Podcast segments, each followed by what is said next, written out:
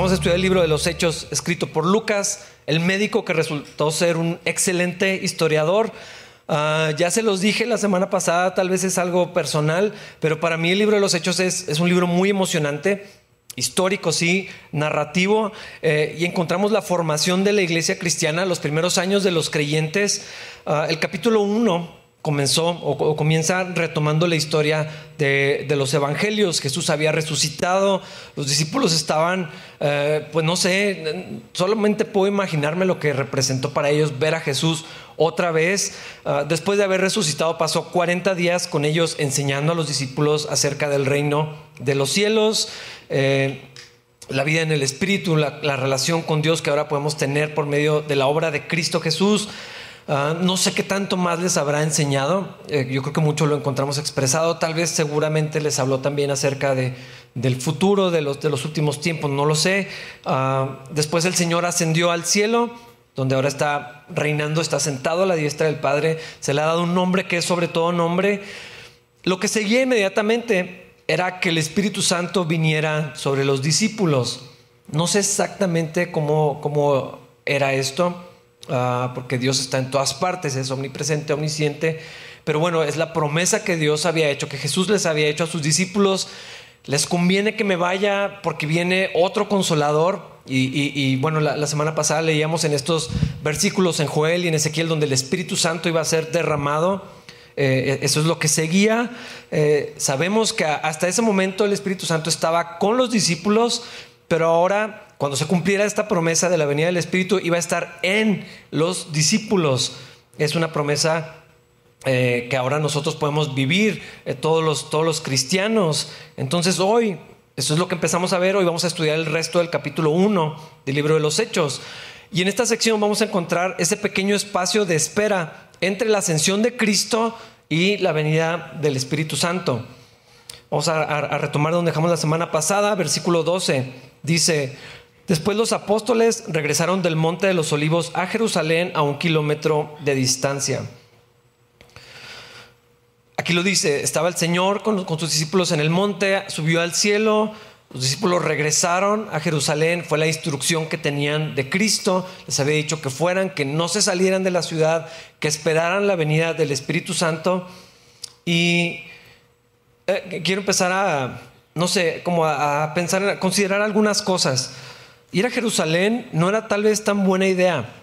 Ah, o más bien, los discípulos tenían buenas razones lógicas, humanas, terrenales, para no ir a Jerusalén por, por temor a, a, lo que les pudiera suceder. ¿Qué pasa si algo salía mal? ¿Qué tal si los buscaban también? Ah, después de todo, habían matado al Señor, lo habían acusado injustamente y falsamente, pero lo habían causado de, sedición, de, estar alborotando las cosas eh, allí en, el, imperio romano. ¿Qué pasaba si los arrestaban también? Ah, ¿Qué pasaba si los mataban también? Ah, era razonable considerar estas cosas y aunque ya habían sido consolados eh, de la muerte de Cristo, porque obviamente eh, estaba vivo, eh, una sorprendente victoria sobre la muerte. Estamos seguros que eso les había dado esperanza, que eso, les había dado ánimo, que había afianzado la fe que ellos ya tenían, pero finalmente Jesús ya no estaba entre ellos. Esto, es importante, quiero que lo, lo, consideren, que nos pongamos en, o intentemos ponernos en los zapatos de los discípulos. Cristo resucitó, qué maravilloso, y luego se va. Eh, y aquí estamos nosotros, ya no está el líder, ya no está el que nos enseña, el que nos dirige, el que, el que nos dice qué es lo que tenemos que hacer. Es muy fácil ah, seguir a otra persona, es, es conveniente. Ah, y de pronto ya no está el Señor entre ellos. Y aunque tenían la promesa del Espíritu Santo y Jesús les había dicho claramente, les conviene que yo me vaya. Es mejor para ustedes que yo no esté porque viene otro consolador. Pero ¿Qué quería decir eso? O sea, nosotros tenemos la, escritura y sabemos lo que significa, pero ellos no sabían exactamente cómo se iba, cómo era el Espíritu Santo, quién es el Espíritu Santo, cómo iba a venir. Eh, eh, el Mesías vino y, se manifestó, estaba escrito, ellos lo habían entendido en un bebé, y, o sea, era una persona física, pero, pero ahora, eh, ¿cómo iba a ser la interacción con el Espíritu Santo? Ellos no lo sabían todavía. Sabían que eh, el Espíritu Santo es Dios mismo, todos sus atributos, todas sus capacidades, que es una persona. Sabían que probablemente estaban, eh, eh, tenían este entendimiento, ok, es Dios, pero no es el Padre, es Dios, pero no es el Hijo, pero no sabían cómo iba a ser la llegada del Espíritu Santo, cómo iba a ser la obra del Espíritu Santo. No, no, estoy, no estoy seguro. pero lo que ellos tenían que hacer era confiar en Jesús. Y esto es lo que quiero resaltar, porque me puse a, no sé, a, imaginarme cómo, cómo, hubiera sido para mí eh, esta, esta transición. Ellos tenían que confiar en Cristo, en lo que había dicho, pero Él ya no estaba. Habían pasado tres años con Él, lo conocían, habían desayunado, comido y cenado con Él, caminado con Él, viajado con Él, lo habían escuchado enseñar, reprender, lo habían visto orar, lo habían visto hacer milagros, pero ya no estaba Jesús. Viene algo mejor, viene alguien mejor, pero ¿cómo? ¿Cómo, cómo va a ser eso? Y tenemos que esperar y, posiblemente incertidumbre, pensamientos, ideas, pero tenían que confiar en Dios. Y hermanos, toda nuestra relación con Dios depende de una sola cosa, de la confianza en Él, de la fe en Él. No es nuestro desempeño, no nuestra obediencia, ni la disciplina, ni nuestros estudios, ni nuestro entendimiento, ni siquiera nuestra sensibilidad espiritual. La vida cristiana es una relación basada en confianza en Dios. Es lo que siempre ha querido Dios desde el principio que confiemos en Él. Si nos vamos hasta el Génesis, Adán y Eva tenían una relación con Dios sin interrupciones. Eh, tiene que haber sido increíble Dios con ellos en el huerto, dándole con Adán, eh, dándole instrucciones y, todo esto, platicando con él. Conocían cómo, cómo se escuchaba cuando Dios se acercaba o cómo se sentían, no sé exactamente, lo tenían todo. Eh, todo lo que existía era más que bueno, mejor que bueno. Y ahí están estos dos árboles en el huerto donde Dios los, los colocó. Ah, Dios les había dado instrucciones. Pueden comer de todo, de ese no. Ese no pueden comer porque habría consecuencias, iban a ser consecuencias desastrosas. Entonces podían comer del árbol en un sentido, o sea, no tenían permiso, pero literal se podían acercar y lo hicieron. O sea, no había una cerca, no había un ángel, no, no estaba eh, después de un abismo, estaba, estaba allí, no había guardias que impidieran acercarse. Y Dios no les había dado tantas explicaciones. Les dijo lo que podían hacer, lo que tenían que hacer, lo que no podían hacer y lo que iba a suceder si desobedecían. Pero ellos tenían finalmente que confiar en Dios. Cuando la serpiente viene y está trabajando con la cabeza de Eva, está desafiando lo que Dios había dicho. Dios dijo tal cosa, sí la dijo, no la dijo, se me hace que lo que Dios quiere es esto, lo que Dios está haciendo es guardando ciertas cosas. Tenían que confiar en Dios. La respuesta hubiera sido, no, es que Dios dijo que no lo hiciéramos. Pero es que quiere, quiere impedir que sean como Él, sus ojos van a ser abiertos y... Pero es mejor lo que Dios dice. Tenían que confiar en Él, en el carácter de Dios, en la misericordia de Dios, que Dios es bueno todo el tiempo. Casi siempre decimos esa frase cuando pasan cosas chidas. Cuando nos va bien en algo, decimos, Dios es bueno. Pero Dios es bueno siempre. Y ellos dudaron de la bondad de Dios. Tenían que confiar que Dios decía que no teníamos la capacidad de manejar el bien y mal. Fue lo que les digo. O sea, este es el árbol del bien y mal. No lo no coman. No coman de ese, no pueden con eso. Tenemos que confiar en mí. Lo encontramos a Abraham. A mí me encanta la historia de Abraham, llamado por Dios, pero también trato de imaginarme cómo fue. Tienes que dejar a tu familia y tienes que irte. Ok, ¿a dónde? Luego te digo. No le dijo a dónde. Yo te voy a mostrar. Algún día te voy a decir, en algún momento te lo voy a mostrar. Todas las preguntas, uh, sin intentar organizar un pequeño retiro de dos noches ¿Dónde va a ser? ¿Cuánto nos va a costar? ¿Dónde nos vamos a quedar? ¿En qué nos vamos a ir? ¿Cuánto cuesta el viaje? ¿Qué vamos a comer? ¿A qué hora vamos a comer? ¿Qué vamos a hacer durante el día? Todas esas preguntas. O sea, Abraham las, las tenía seguramente. ¿Dónde es? ¿Qué tan lejos está? ¿Qué me tengo que llevar? ¿Cómo es el clima allá? Ah, ¿qué, voy a hacer estando allá? ¿Dónde es? Dios, no le dijo nada de eso. Me, encanta que Dios hace, eh, hace esto porque cuando estás en esa posición como la Abraham, eh, quisieras que Dios te dijera todo el plan esto es lo que va a suceder y mañana va a pasar esto, esto es lo que tengo para ti, se va a ver así por los siguientes 50 años. Y lo que generalmente Dios hace es, esto es, nomás te da el siguiente pedacito. Y lo tienes que volver y volverle a preguntar y volver a escuchar y volver a confiar. De eso se trataba. Eso fue lo que le dijo Abraham. Ahí luego te platico. Luego te digo dónde. Él tenía que confiar en Dios y aprendió a confiar en Dios. Lo mismo pasó con la promesa de su hijo. No puedo tener hijos. A esta edad, ¿cómo va a tener hijos? Nunca pudimos tener hijos. Y lo Dios le dice, te voy a dar descendencia. Tenía que confiar en Dios. Todas las, tierras, las familias de la tierra serán benditas en, en tu descendencia. ¿Cómo? Si no puedo tener hijos. Ya no estoy en edad, pero tenía que confiar en Dios y confiaba en Dios. Y luego el pueblo de Israel, el linaje de, de Abraham, les dio todo el código de leyes, muchísimos mandamientos para obedecer. Pero el plan de Dios era que confiaran en Él. No nada más que hicieran las cosas que estaban allí escritas, era, era, era dependencia en Él, confianza en Él. Esto es lo que ustedes van a hacer. Todas las naciones hacen esto, ustedes es lo que van a hacer. Pero, ¿por qué? O sea, todos comen esto, ¿por qué nosotros no podemos comer esto? Todos hacen esto, ¿por qué nosotros tenían que confiar en lo que Dios decía? Su relación con Dios tenía que ser basada en, en la confianza, no solamente en hacer cosas, porque eso salió bastante mal. Dios quería que dependieran de Él.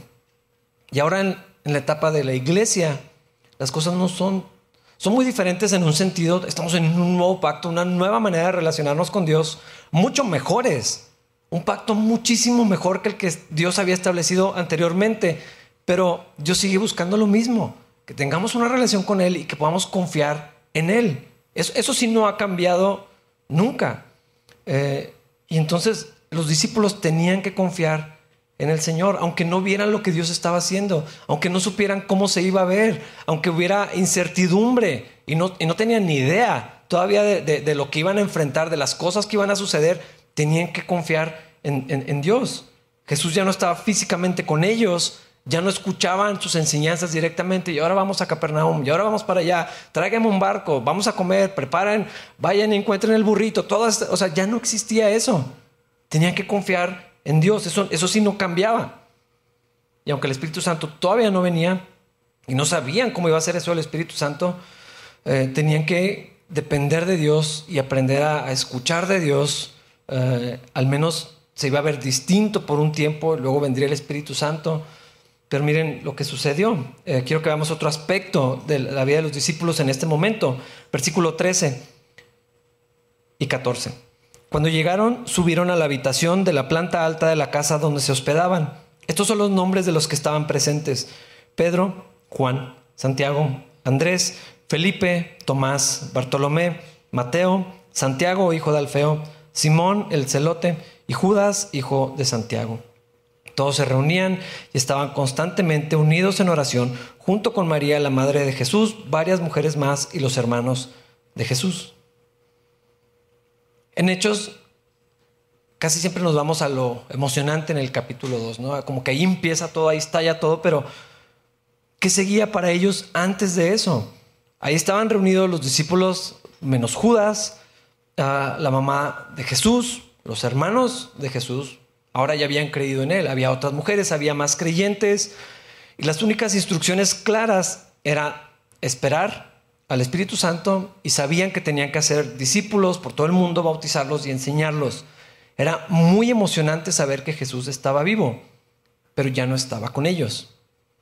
Entonces, en el grupo de personas que están ahí reunidos, ¿cómo, cómo seguían, o sea, cómo seguían adelante después de todas las cosas que habían pasado? Yo no sé si lo habían considerado, pero Pedro había traicionado al Señor y ahí estaba con ellos.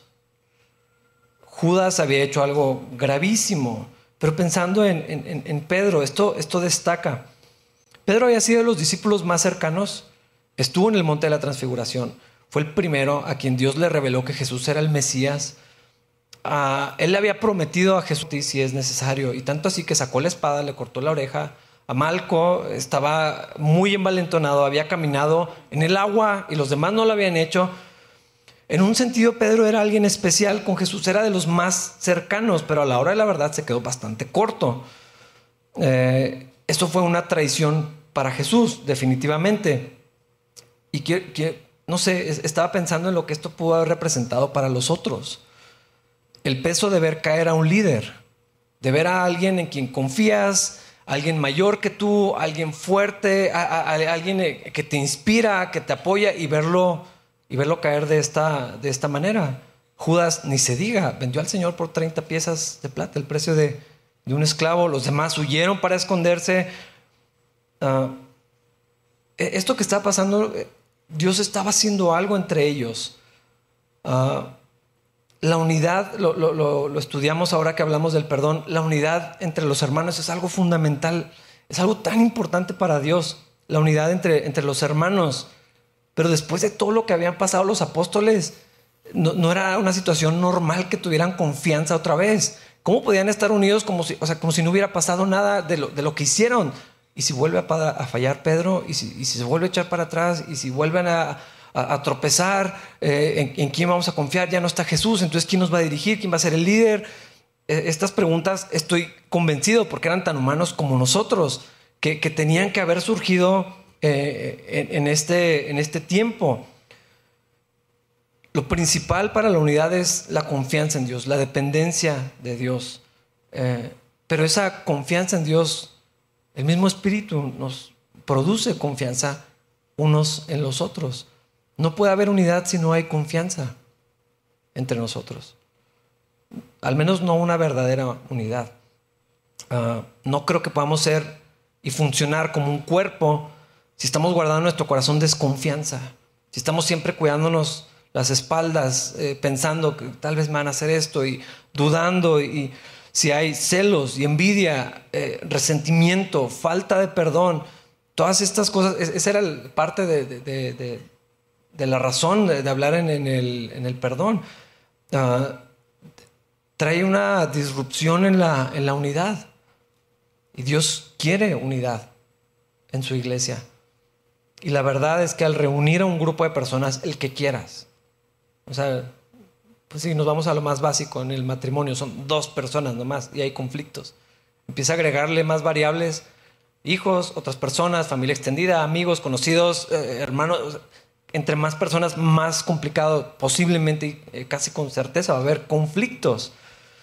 Algunos pequeños, algunos mínimos, con el potencial de convertirse en algo profundo. Tal vez pocas sean intencionales, pero eso no hace que sean menos reales y difíciles de superar. Y, y, yo estaba pensando en el potencial de problemas y sufrimiento que había entre los discípulos. Hubiera sido facilísimo destruir la unidad eh, entre los discípulos, sobre todo en este momento. Cristo ya no está y el Espíritu Santo no ha venido sobre ellos. Acaban de pasar muchas cosas importantes. Eh, los miembros de la familia eh, carnal de, Jesús ahora eran creyentes. Fácilmente hubieran podido reclamar un lugar especial. Oye, pues soy hermano de Jesús, del Maestro, del Señor. Somos la familia de Cristo. Creo que nos, nos corresponde un, no sé, liderazgo, reconocimiento, alguna atención especial. Pedro pudo haber sido criticado, rechazado, descalificado por, lo que pasó.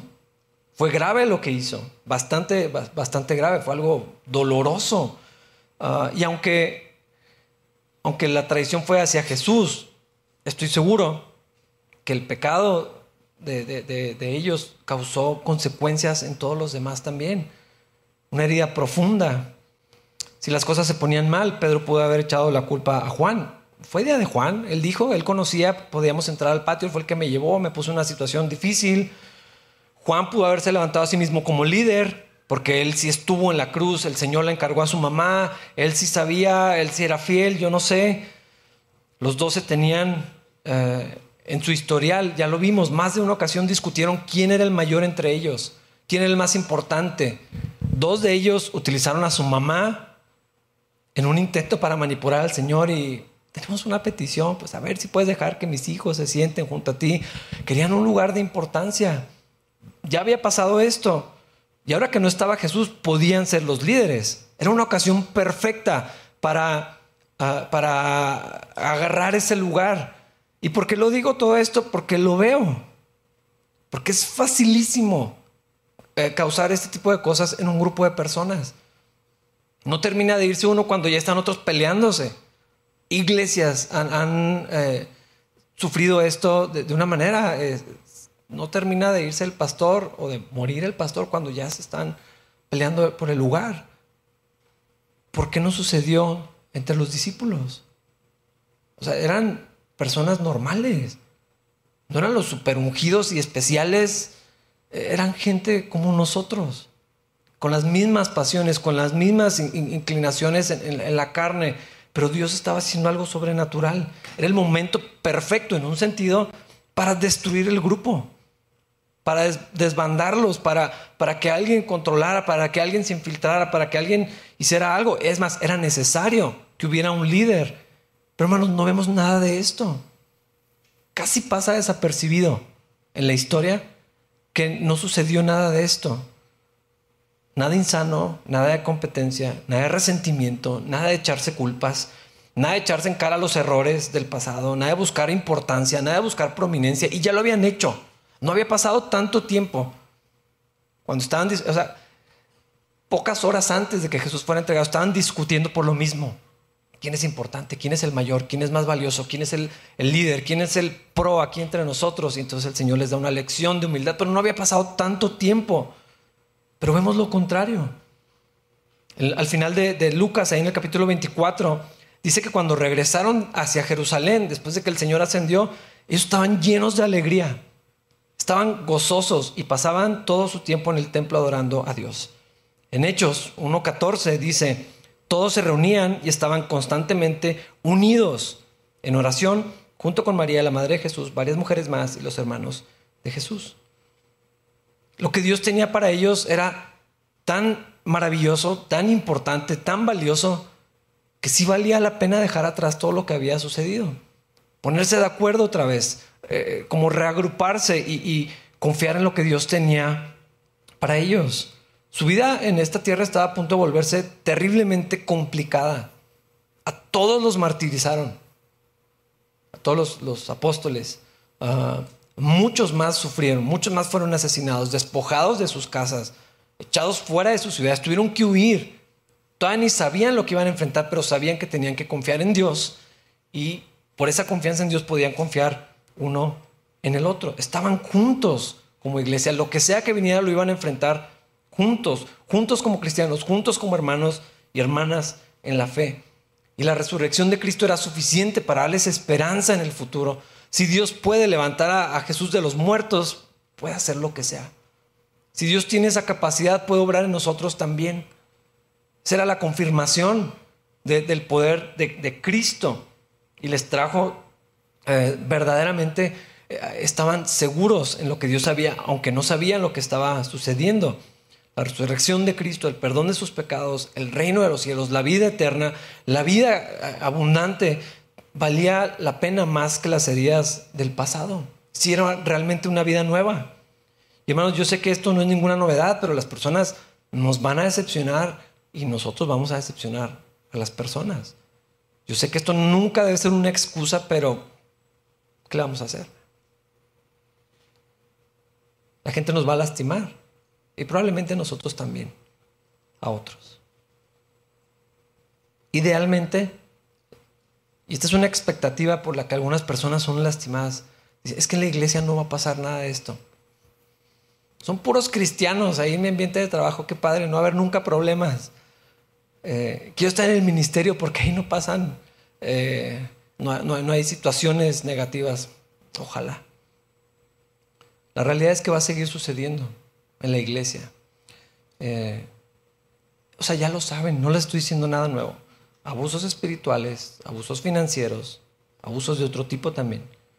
Manipulaciones, errores, malas decisiones, mal manejo de situaciones, poca habilidad para resolver el conflicto, heridas malintencionadas, falta de madurez en ambas partes Buenas intenciones, pero conocimiento pobre también.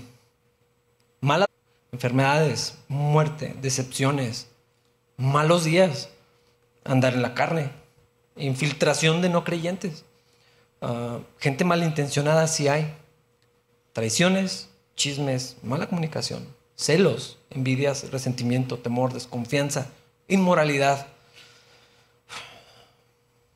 Hay un enorme etcétera. Y aunque cuando pecamos, pecamos contra Dios. El Salmo 51, si recuerdan la situación de David, o sea, muchas personas fueron ofendidas, fueron lastimadas, gente murió por el pecado de David. Fue un desastre. Y cuando David tiene esta convicción que va el profeta y lo confronta eh, eh, en su lamento y en su arrepentimiento, dice, Señor, contra ti he pecado. O sea, principalmente a ti es el que ofendí. Al lastimar a, mi familia, a mis hermanos, a todas estas personas, primeramente pecado contra ti. Y eso trajo consecuencias dolorosas para mucha, mucha gente. Y hermanos, muchos vienen de ahí, de esto que mencioné y probablemente mucho más. Y tal vez vuelva a suceder. Pero yo tengo una convicción. Dios usa su iglesia para sanar las heridas que la iglesia provocó. No es fuera del cuerpo de Cristo donde somos restaurados. Es, yo creo que esa es una mentira que ha sido muy eficiente para decir, ya no puedo volver a confiar en la iglesia. Va a volver a pasar. A mí no me la vuelven a hacer. Y entonces aislarnos de la iglesia y pensar que podemos vivir la vida cristiana bíblica y la que Dios quiere y plena, de la manera que Dios espera y desea, fuera de la iglesia. Y yo creo que no puede ser así. No existe el cristianismo solitario.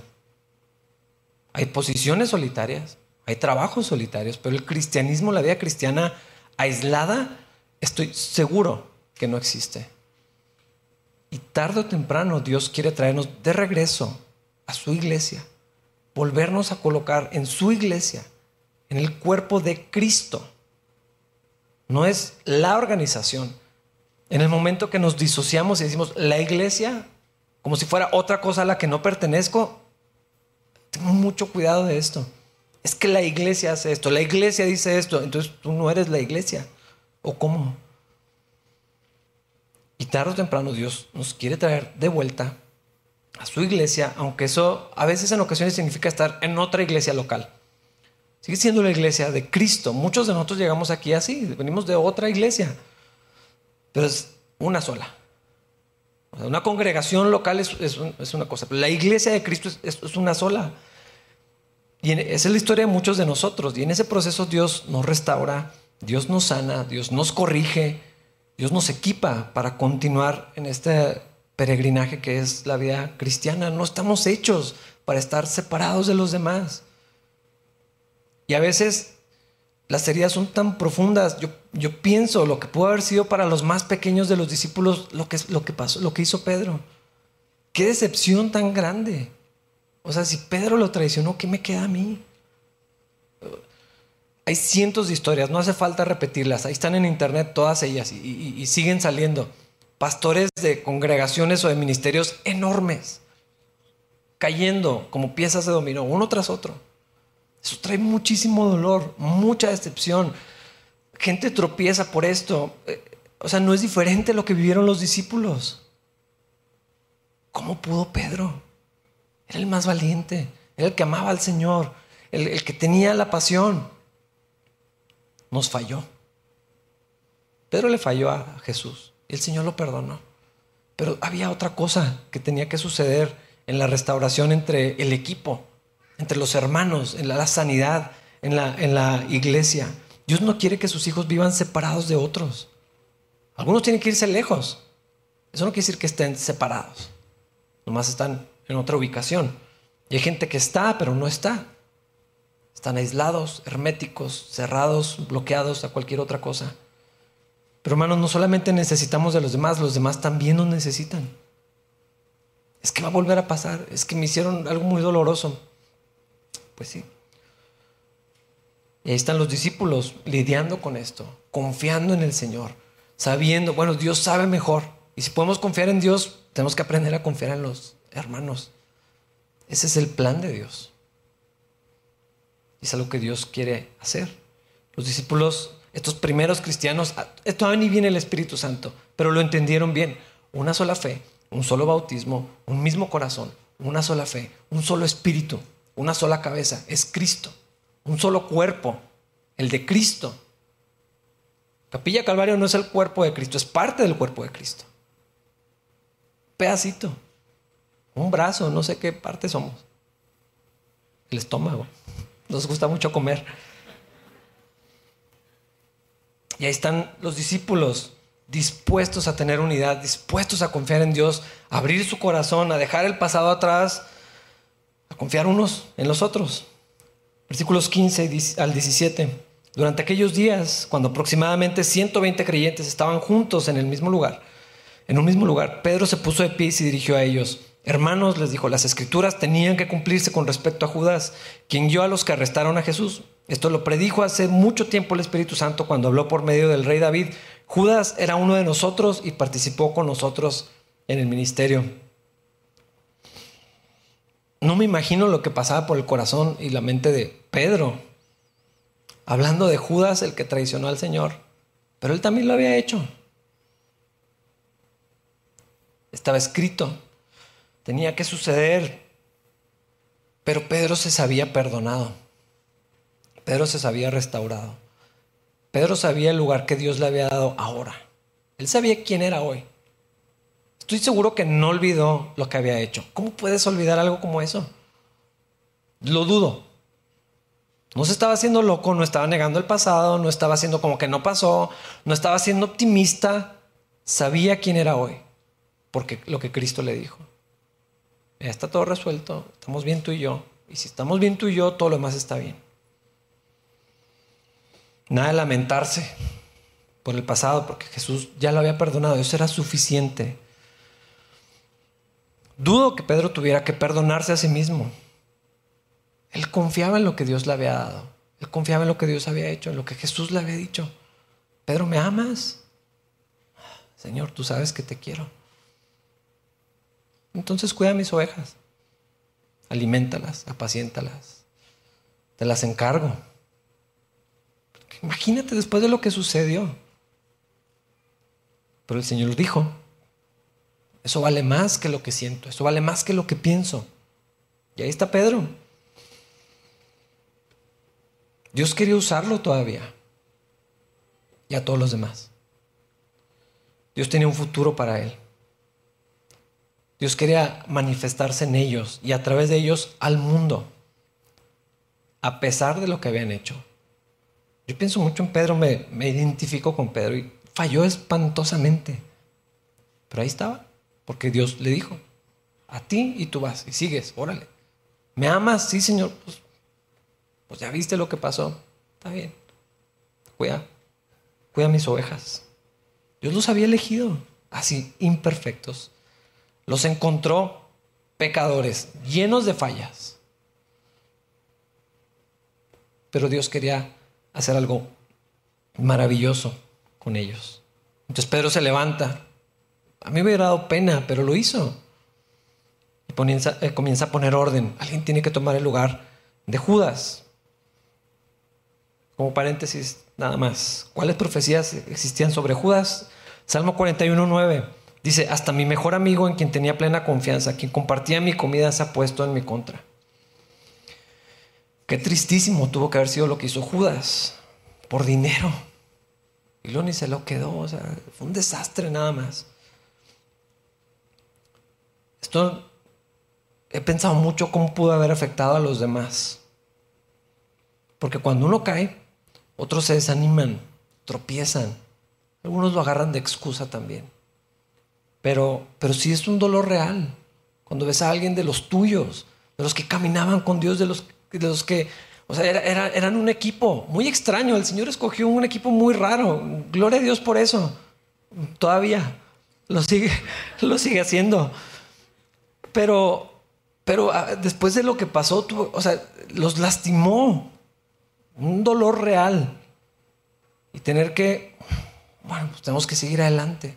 Esto no puede, esto no puede definir, eh, eh, ni define quién es Cristo, ni la obra que Dios todavía quiere hacer. Nos duele, sí, pero no tenemos excusa, tenemos que seguir adelante. El mismo Señor le dijo a Pedro, ya deja Juan, tú sígueme. A ti, lo que, lo que te digo a ti que hagas. Y gracias a Dios podemos poner nuestros ojos en Cristo, aunque los líderes, aunque nuestros padres, aunque nuestros amigos, aunque las personas cercanas, las personas en las que confiamos fallen. Ninguno de ellos es Dios. Es importante poner nuestros ojos en Cristo y cuando otros tropiezan, cuando otros te fallan, cuando otros te lastiman, cuando otros se aparten, nosotros podamos seguir firmes. Esto fue lo que les pasó a ellos. Estaba escrito que alguien iba a traicionar al Señor, pero resultó que era Judas. Y tal vez no lo veían venir, tal vez tenían la esperanza que no pasara. Ni sabían quién era y están todos preguntándole, Señor, ¿voy a ser yo? Todos preguntaban lo, lo mismo, pero tenían que continuar el llamado que Dios tenía a pesar de lo doloroso que resultara que alguien se quedara a medio camino. Y ya todavía peor, ni siquiera con esperanza de ser restaurado, como Pedro, porque Judas ya estaba muerto. Ya no hubo restauración para él.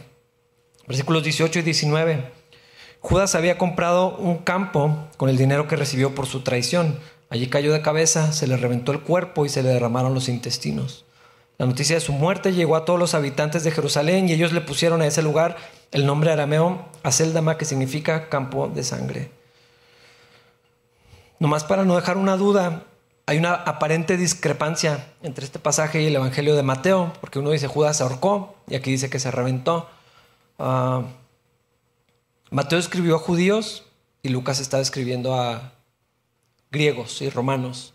Ah, lo que pudo haber sucedido es que Judas se ahorcó, su cuerpo se empezó a descomponer, los gases se infla, se revienta la cuerda, se cae, se revienta él mismo. Esto es factible, eh, es una manera de conciliar esto, pero aquí el punto es que Mateo escribe a judíos y en la cultura judía alguien que se suicida o alguien que cuelga de un árbol o de un madero representa que está maldito. En la cultura del imperio romano, a quien Lucas está escribiendo, la mutilación del cuerpo representa exactamente lo mismo, representa maldición. Esta persona está maldita, el juicio de Dios cayó sobre esta persona. Ese es el punto, en, lo grotesco de, la situación de, Judas. Eh, lo que se está revelando es el juicio severo eh, eh, de Dios sobre este traidor. Versículo 20. Esto estaba escrito en el libro de los Salmos, continuó Pedro, donde dice que su casa quede desolada y que nadie vive en ella. También dice que otro tome su lugar. Pedro está citando pasajes de los Salmos. No estoy seguro si eran profecías, ah, definitivamente si son aplicaciones. Y, creo que, bueno, para empezar, Pedro conocía bastante bien las escrituras y, en el momento, no sé si ya lo había estado pensando, Está citando de Salmo 69 y Salmo 109. Son fragmentos pequeños, pero utilizando eso, asumo que estaba inspirado por el Espíritu Santo. Un razonamiento bíblico, algo que Dios le recordó, no sé exactamente, propone reemplazar a Judas. Y, creo que eso es lo que Dios hace, nos va guiando, ¿no? Utiliza la escritura, nos recuerda pasajes, conceptos, verdades, doctrinas, trae a la memoria lo que, lo que ya sabemos de acuerdo a la situación y bueno, así aplicó en este momento versículos 21 y 22. Entonces ahora tenemos que elegir a alguien que tome lugar de Judas entre los hombres que estaban con nosotros todo el tiempo mientras viajábamos con el Señor Jesús, desde el día en que Juan lo bautizó hasta el día en que fue tomado de entre nosotros. El que salga elegido se unirá a nosotros como testigo de la resurrección de Jesús. Hay un pasaje donde el Señor les había dicho a sus discípulos, ustedes se van a sentar en tronos para juzgar a las doce tribus de Israel. Entonces, esta idea de reemplazar a Judas, pues tenía sentido. Tal vez estaba inspirado por Dios, se necesitaban 12 para cubrir las, las tribus. Ah, y Pedro propone, vamos a reemplazar a Judas, esto tiene que seguir, tenemos que seguir adelante. Fue muy difícil, muy doloroso, pero la obra tiene que seguir. Y el Señor llamó a 12, vamos a escoger a alguien, a alguien más y presenta los requisitos para los apóstoles, ser hombre, ser de los que estuvieron con Jesús durante su ministerio y por supuesto ser testigos de la resurrección de Cristo. Ah, aprovecho esto, otro paréntesis, para mencionar, este es parte del sustento por el que creemos que ya no existen apóstoles eh, tal, tal cual. Siendo justos, tal vez hay personas con una función similar a la de los apóstoles en la vida de la iglesia. ¿A qué me refiero? Gente que viaja para llevar el Evangelio, planta iglesia, supervisa la obra, va y los visita, pues ya nos mandan cartas, pero ahora son correos, llamadas, cómo está todo por allá, van a visitar la iglesia, dar seguimiento a los pastores que se quedaron en la iglesia. En este sentido, ok, tal vez eh, el ministerio apostólico podría describirse de esa forma. La función que acabo de mencionar, eh, eh, obviamente es real, existe. Aquí tenemos varios que tienen una función de, ese tipo, pero el oficio del apóstol eh, y la autoridad apostólica que Cristo entregó a sus discípulos, pues esa ya se, se quedó cerrada. Ahí están los requisitos que Pedro presenta. Ah, tenía que haber sido testigo presencial, o sea, haber estado con el Señor y ser testigo de la resurrección. Por eso creemos que ya no existen estos oficios. Ah, tal cual. Entonces Pedro propone estos requisitos, versículos 23 al 26. Así que propusieron a dos hombres, a José, a quien llamaban Barsabás, también conocido como Justo, y a Matías. Después todos ellos oraron, oh Señor, tú conoces cada corazón, muéstranos a cuál de estos hombres has elegido como apóstol para que tome lugar de Judas en este ministerio, porque él nos ha abandonado y se ha ido al lugar que le corresponde. Entonces echaron suertes y Matías fue elegido para ser apóstol con los otros once. Otra vez vemos a los discípulos buscar de Dios. El Espíritu Santo no está todavía en ellos. Jesús ya no está con ellos. ¿Qué, hacemos? Pues vamos a orar. Hermanos, a veces dejamos la oración como el último recurso. Ya hice todo lo que puedo, ya traemos todos los planes y mm, mm, todo salió mal. supongo que oramos. Aquí es al revés. Vamos a orar. ¿Qué es lo que Dios dice? ¿Qué es lo que Dios piensa? Señor, muéstranos. ¿Cómo nos vas a mostrar? Yo qué sé. Dios, pues, no sé, o sea, sería más fácil preguntarle a Jesús, Señor, pues dinos antes, antes de que te vayas, déjanos quién sea. No lo hizo. Vamos a buscar a Dios. Hermanos, este debería ser nuestro hábito. Lo que hacemos normalmente. ¿Qué dice Dios en esto? Dios tiene una opinión de las cosas. a veces pensamos que las cosas triviales a Dios no le importan. Limitamos a Dios como si fuera una persona, está muy ocupado con estas cosas, ¿qué le voy a preguntar si me agarro este trabajo o no agarro este trabajo? Pues es una buena oferta, seguramente viene de Dios. Pregúntale a Dios. Hermanos, tenemos que aprender a depender de Dios. Eh, esta es la situación con, con la idea de vivir en lo que está bien, y mal y solamente hacer lo que está escrito como un mandamiento. ¿Qué pasa con todo lo demás? Esto es lo que Dios dice. Ok, ¿cómo lo hago? Dios, ¿qué es lo que quieres? Dios, ¿qué es lo que piensas? Dios, ¿para dónde vamos? Dios, ¿qué opinas de esto? Surgieron dos personas porque cumplían con los requisitos apostólicos. Pues que era más fácil, pues escogemos a uno. Y sí echaron suertes, ahorita voy a mencionar de esto, pero primero oraron. Señor, muéstranos. Tú conoces los corazones, Señor. Estos dos son igual de buenos. Cuando tenemos que decidir entre bien y mal, a veces es obvio, ¿no? O sea, pues mejor bien que mal, pero aquí era igual bien que bien. O sea, justo, o Barsabás y Matías, igual de buenos, igual de capaces, los mismos requisitos, tal vez diferentes dones, diferentes personalidades. Tal vez hubiera sido fácil decir, no, pues bueno, es que Matías se lleva mejor con Pedro y algunas cosas de razonamiento, pero lo que hicieron es, vamos a buscar al Señor. Y esto sería algo fundamental, por eso hago hincapié. O sea, aquí lo menciona como algo que sucedió, pero es que esto es fundamental en todo el libro de los hechos. Todo el tiempo estaban escuchando de Dios, todo el tiempo tenían que preguntarle a Dios. Eh, es una buena idea ir para allá, lo estudiamos en Corintios. Claro que es buena idea, pero ¿qué dice Dios? O sea, que sea una buena idea, es ministerio, hay una necesidad, pero ¿qué dice Dios? Y, a veces Dios dice que no. Pero Dios, pues ya les había dicho que iba a ir, ¿qué quieres que haga, no? Digo que no. Después irás. El Señor, el Espíritu nos impidió ir a tal lugar y, ahora Dios dice que vayamos para acá y cosas eh, increíbles que suceden en el libro de los Hechos donde el Espíritu les mostraba y Dios les decía, tienes que ir a, es más, les da instrucciones, das vuelta en tal calle, llegas a tal casa vas a encontrar a una persona y vas a orar y um, Dios, ¿estás seguro que eso es lo que quieres que sí? Tienen que escuchar de Dios. Esto es, esto es esencial. Hace mucho los libros de los reyes vimos cómo salieron las cosas cuando se tomaban decisiones ejecutivas porque eran buenas ideas. Cuando no se consultaba a Dios, cuando no se le preguntaba a Dios su opinión, su dirección, su sabiduría. Y aquí vemos a los discípulos empezando la vida de la iglesia en oración. Estaban juntos en oración. Todo el tiempo estaban orando. también tenían que comer, también tenían que trabajar, tenían que vivir pero cada que podían, la manera en que eso funcionaba, todo el tiempo estaban orando, todo el tiempo le preguntaban al Señor. Y ahora el Señor les mostró. Ah, por cierto, después de este evento, ya no volvemos a encontrar en la Biblia que Dios muestre su voluntad por medio de las suertes, porque llegó el Espíritu Santo. Siguiente capítulo, viene el Espíritu Santo, habita en los creyentes, entonces ya no es necesario, o al menos ya no encontramos otro evento como ese. Antes existía el, proceso, es más, hasta Proverbios dice, la suerte se echa en el regazo, pero Dios es el que decide. Aquí es un ejemplo de cómo se ve esto, pero hay algo mejor, la dirección del Espíritu Santo. Lo que pasa es que ellos todavía no lo tenían.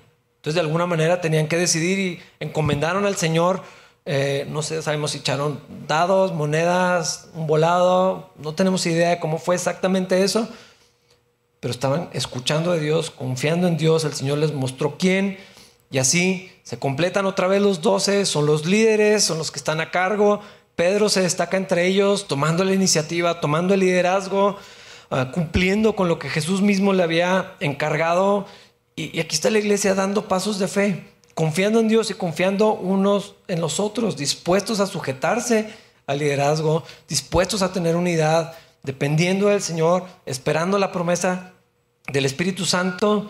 Y aunque creo las circunstancias de los primeros cristianos son irrepetibles, no, vamos a estar nunca en esta misma situación, pero sí podemos aprender de ellos y sí podemos ver en el libro de los Hechos, que fue algo que mencioné la semana pasada, cómo tenían una comunión con Dios, una dependencia de Dios, una, ah, una intimidad, una cercanía con Dios por medio del Espíritu Santo y de la fe.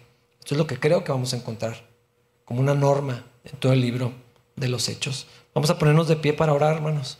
Señor, gracias por la oportunidad de estar juntos, de leer la escritura juntos, de orar juntos, de adorarte, Señor, y cantarte juntos. Señor, enséñanos esta unidad que encontramos en los discípulos, enséñanos a confiar en ti, a depender de ti, Señor. A volver a abrir nuestro corazón porque confiamos en ti, en tu plan, en lo que tú dices, en lo que tú eh, determinas, Señor, en la estrategia que tú elegiste para tu iglesia. Yo te pido que los que están lastimados por el pecado de otros, por todas estas situaciones que ya mencionamos, Ah, puedan aprender, Señor, a, confiar en ti, a escuchar de ti, a dejar que tú los sanes, tú los restaures, tú los vuelvas a colocar dentro de tu cuerpo, Señor. Tú los equipes para seguir en tu obra, Señor, y seguir caminando contigo, así como vemos a los discípulos, Señor. Haz tu obra en esta congregación y, Señor, también en, en la iglesia en Chihuahua, en nuestros hermanos alrededor del mundo. La mayoría no nos vamos a ver hasta que estemos en tu presencia, Dios, pero ayúdanos a entender ese sentido de pertenencia a tu cuerpo, a tu iglesia, a la unidad, a los demás, a los hermanos, Señor. Todo para tu gloria, Señor. Te lo pedimos en Cristo Jesús. Amén.